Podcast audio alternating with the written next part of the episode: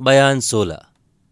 पाठक, अब वो समय आ गया कि आप भी चंद्रकांता और कुंवर वीरेंद्र सिंह को खुश होते देख खुश होंगे। ये तो आप समझते ही होंगे कि महाराज जय सिंह विजयगढ़ से रवाना होकर नौगढ़ जाएँगे और वहाँ से राजा सुरेंद्र को और कुमार को साथ लेकर कुमारी से मिलने की उम्मीद में तिलिस में खो के अंदर जाएँगे।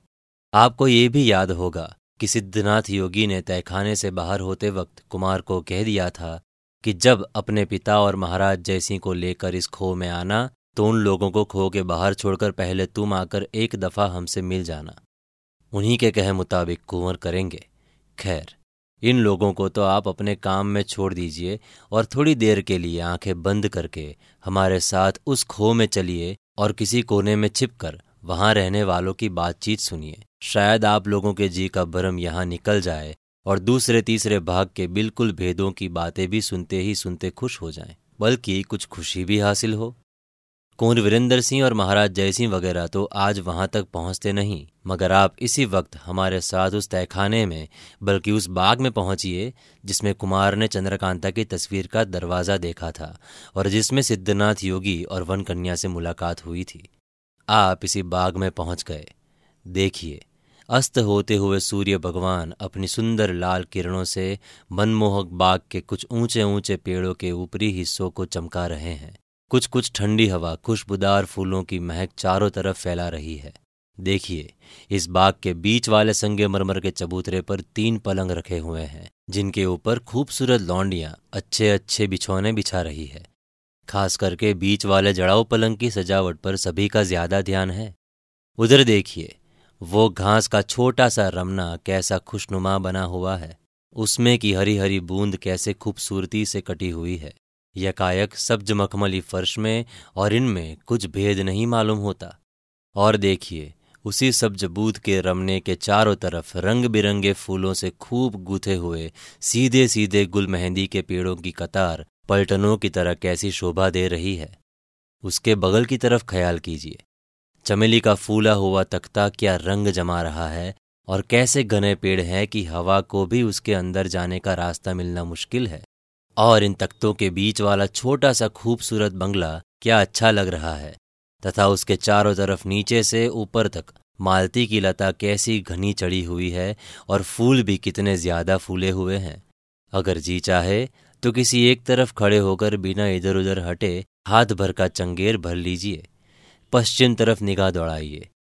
फूली हुई मेहंदी की टट्टी के नीचे जंगली रंग बिरंगी पत्तों वाले डेढ़ हाथ ऊँचे दरख्तों की चौहरी कतार क्या भली मालूम होती है। और इसके बूंदकीदार सुर्खी हुए सफ़ेद लकीरों वाले सब्ज धारियों वाले, लंबे घुंघराले बालों की तरह ऐठे हुए पत्ते क्या कैफियत दिखा रहे हैं। और इधर उधर हट के दोनों तरफ़ तिरकोनिया तख्तों के भी रंगत देखिए जो सिर्फ़ हाथ भर ऊँचे रंगीन छिटकती हुई धारियों वाले पत्तों के जंगली पेड़ों के गमलों से पहाड़ी नुमा सजाए हुए हैं और जिनके चारों तरफ़ रंग बिरंगी देशी फूल खिले हुए हैं।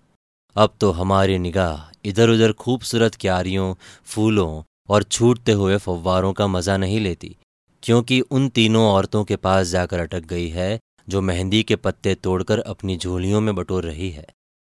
यहाँ निगाह भी अदब करती है, क्योंकि उन तीनों औरतों में से एक तो हमारी उपन्यास की ताज, यानी कि वन कन्या है, और बाकी दोनों उसकी प्यारी सखियाँ हैं। वन कन्या की पोशाक तो सफ़ेद है, मगर उनकी दोनों सखियों की सब्ज और सुर्ख। वो तीनों मेहंदी की पत्तियाँ तोड़ चुकी, अब इस संगे मरमर के चबूतरे की तरफ़ चली जा रही है। शायद इन्हीं तीनों पलंग पर बैठ के आराम का इरादा हो। हमारा सोचना ठीक निकला। वन कन्या मेहंदी की पत्तियाँ ज़मीन पर उजल कर थकावट की मुद्रा में बीच वाले पलंग पर लेट गई और दोनों सखियाँ अगल बगल वाले दोनों पलंगों पर बैठ गई। पाठक, हम और आप भी एक तरफ़ चुपचाप खड़े होकर इन तीनों की बातचीत सुने। वन कन्या ने कहा, उफ, थकावट मालूम होती है। सब्ज कपड़े वाले सखी ने पूछा, घूम कर क्या कमाए हो? सुर्ख कपड़े वाली दूसरी सखी ने पूछा, क्या तुम भी थक गई? सब्ज कपड़े वाली सखी ने कहा, मैं क्यों थकने लगी? दस दस कोस का रोज चक्कर लगाती हूँ, तब तो कभी नहीं थकती। तब सुर्ख कपड़े वाले सखी ने बोला, उफ, उन दिनों भी कितना दौड़ना पड़ता था। कभी इधर तो कभी उधर, कभी जाओ तो कभी आओ। तब सब्ज कपड़े वाले सखी ने कहा, आखिर कुमार के अय्यार हम लोगों का पता नहीं ही लगा सके। सुर्ख कपड़े वाले सखी ने बोला, खुद ज्योतिष जी की अकल चकरा गई। जो बड़े रम्माल और नजूमी कहलाते थे, दूसरों की कौन कहे। तब वन कन्या ने बोला, ज्योतिष जी के रमल को तो इन यंत्रों ने बेकार कर दिया, जो सिद्धनाथ बाबा ने हम लोगों के गले में डाल दिया है और अभी तक जिसे उतारने नहीं देते। तब सब्ज कपड़े वाले सखी ने बोला, मालूम नहीं इस ताबीज में ऐसी कौन सी चीज़ है जो रमल को चलने नहीं देती। तब वन कन्या ने कहा, मैंने यही बात एक दफ़ा सिद्धनाथ बाबा जी से पूछी थी, जिसके जवाब में वो बहुत कुछ बक गए। मुझे सब तो याद नहीं कि क्या क्या कह गए। हाँ इतना याद है कि रमल जिस धातु से बनाई जाती है और रमल के साथी यानी ग्रह, राशि, नक्षत्र और तारे वगैरह के असर पड़ने वाली जितनी धातुएँ हैं, उन सभी को एक साथ मिलाकर ये यंत्र बनाया है। इसलिए जिसके पास ये रहेगा, उसके बारे में कोई नजूम या कोई ज्योतिष रमल के ज़रिए कुछ पता नहीं लगा सकेगा। सुर्ख कपड़े वाले सखी ने बोला, बेशक इसमें बहुत कुछ असर है। देखिए, मैं सूरजमुखी बनकर गई थी। तब भी ज्योतिष जी रमल से न बता सके कि ये अय्यार है। तो वन कन्या ने पूछा, कुमार तो खूब ही छके होंगे? तो सुर्ख कपड़े वाले सखी ने कहा, कुछ न पूछिए। वो बहुत ही घबराए कि ये शैतान कहाँ से आई और क्या शर्त करा के कब क्या चाहती है? तब सब्ज कपड़े वाली सखी ने बोला, उसी के थोड़े दिन पहले मैं प्यादा बनकर खत का जवाब लेने गई थी और देवी सिंह को चेला बनाया था। ये कोई नहीं कह सका कि इसे मैं पहचानता हूँ। तब सुर्ख कपड़े वाले सखी ने बोला, ये सब तो हुआ, मगर किस्मत भी कोई भारी चीज़ है। देखिए, जब शिवदत्त के अय्यारों ने तिलिस्मी किताब चुराई थी और जंगल में ले जाकर ज़मीन के अंदर गाड़ रहे थे, उसी वक्त इत्तफाक से हम लोगों ने देख लिया कि कुछ गाड़ रहे हैं। उन लोगों के जाने के बाद खोद कर देखा तो तिलिस्मी किताब है। तब वन कन्या ने बोला, उफ, बड़ी मुश्किल से हम लोगों को सिद्धनाथ ने घूमने का हुक्म दिया था।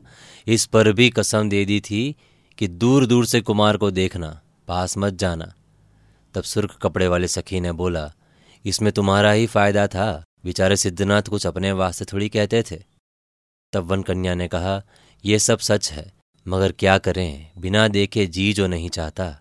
सब्ज कपड़े वाले सखी ने बोला, हम दोनों को तो यही हुक्म दिया था कि दरबार घूम घूम कर कुमार की मदद किया करो। मालिक रूपी बद्रीनाथ से कैसा बचाया था? तब सुर्ख कपड़े वाले सखी ने कहा क्या अय्यार लोग पता लगाने की कम कोशिश करते हैं। मगर यहाँ तो अय्यारों के गुरु घंटाल सिद्धनाथ मदद पर थे। उनके किए हो क्या सकता था? देखो, गंगा जी में नाव के पास आते वक्त तेज सिंह, देवी सिंह और ज्योतिष जी कैसा छके? हम लोगों ने सभी कपड़े तक ले लिए थे। तब सब्ज कपड़े वाले सखी ने कहा, हम लोग तो जानबूझकर उन लोगों को अपने साथ लाए ही थे। तब वन कन्या ने बोला, चाहे वो लोग कितने ही तेज हों, मगर हमारे सिद्धनाथ को कोई नहीं पा सकता। हाँ उन लोगों में तेज सिंह बड़ा चालाक है। तब सुर्ख कपड़े वाले सखी ने कहा तेज सिंह बहुत चालाक है तो क्या हुआ? हमारे सिद्धनाथ तेज सिंह के भी बाप हैं। तब वन कन्या ने हंसकर कहा, इसका हाल तो तुम ही जानो। तब सुर्ख कपड़े वाले सखी ने बोला, आप तो दिल लगी करती हैं। तब सब्ज कपड़े वाले सखी ने कहा, हकीकत में सिद्धनाथ ने कुमार और उनके अय्यारों को बड़ा भारी धोखा दिया। उन लोगों को इस बात का ख्याल तक न आया कि इस खो वाले तिलिस्म को सिद्धनाथ बाबा हम लोगों के हाथ से फतेह करा रहे हैं। तब सुर्ख कपड़े वाले सखी ने बोला, जब हम लोग अंदर से इस खो का दरवाज़ा बंद कर तिलिस्म तोड़ रहे थे, तब तेज सिंह बद्रीनाथ की गठरी लेकर इसमें आए थे, मगर दरवाज़ा बंद पाकर लौट गए। तब वन कन्या ने बोला कि बड़े घबराए हुए होंगे कि अंदर से दरवाज़ा किसने बंद कर दिया। तब सुर्ख कपड़े वाले सखी ने कहा, ज़रूर घबराए होंगे इसमें क्या और कई बातों में हम लोगों ने कुमार और उनके अयारों को धोखा दिया था। मैं उधर सूरजमुखी बनकर ये कह आई कि शिवदत्त को छोड़ा दूँगी और इधर इस बात की कसम खिलाकर कि कुमार से दुश्मनी न करेगा, शिवदत्त को छोड़ा दिया। उन लोगों ने भी ज़रूर सोचा होगा कि सूरजमुखी कोई भारी शैतान है। वन कन्या ने बोला, मगर फिर भी हरामजादे शिवदत्त ने धोखा दिया और कुमार से दुश्मनी करने पर कमर बांधी। उसकी कसम का कोई एतबार नहीं।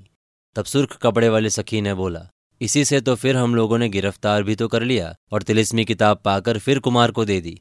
हाँ क्रूर सिंह ने एक दफ़ा हम लोगों को पहचान लिया था। मैंने सोचा कि अब अगर ये जीता बचा तो सब भांडा फूट जाएगा। बस, लड़ ही गई। आखिर मेरे हाथ से उसकी मौत लिखी थी, मारा गया। तब सब्ज कपड़े वाले सखी ने बोला, उस मुए को धुन सवार थी कि हम ही तिलिस में फतेह करके खजाना ले लें। तब वन कन्या ने बोला, मुझको तो इस बात की खुशी है कि खो वाला तिलिस्म मेरे हाथ से फतेह हुआ।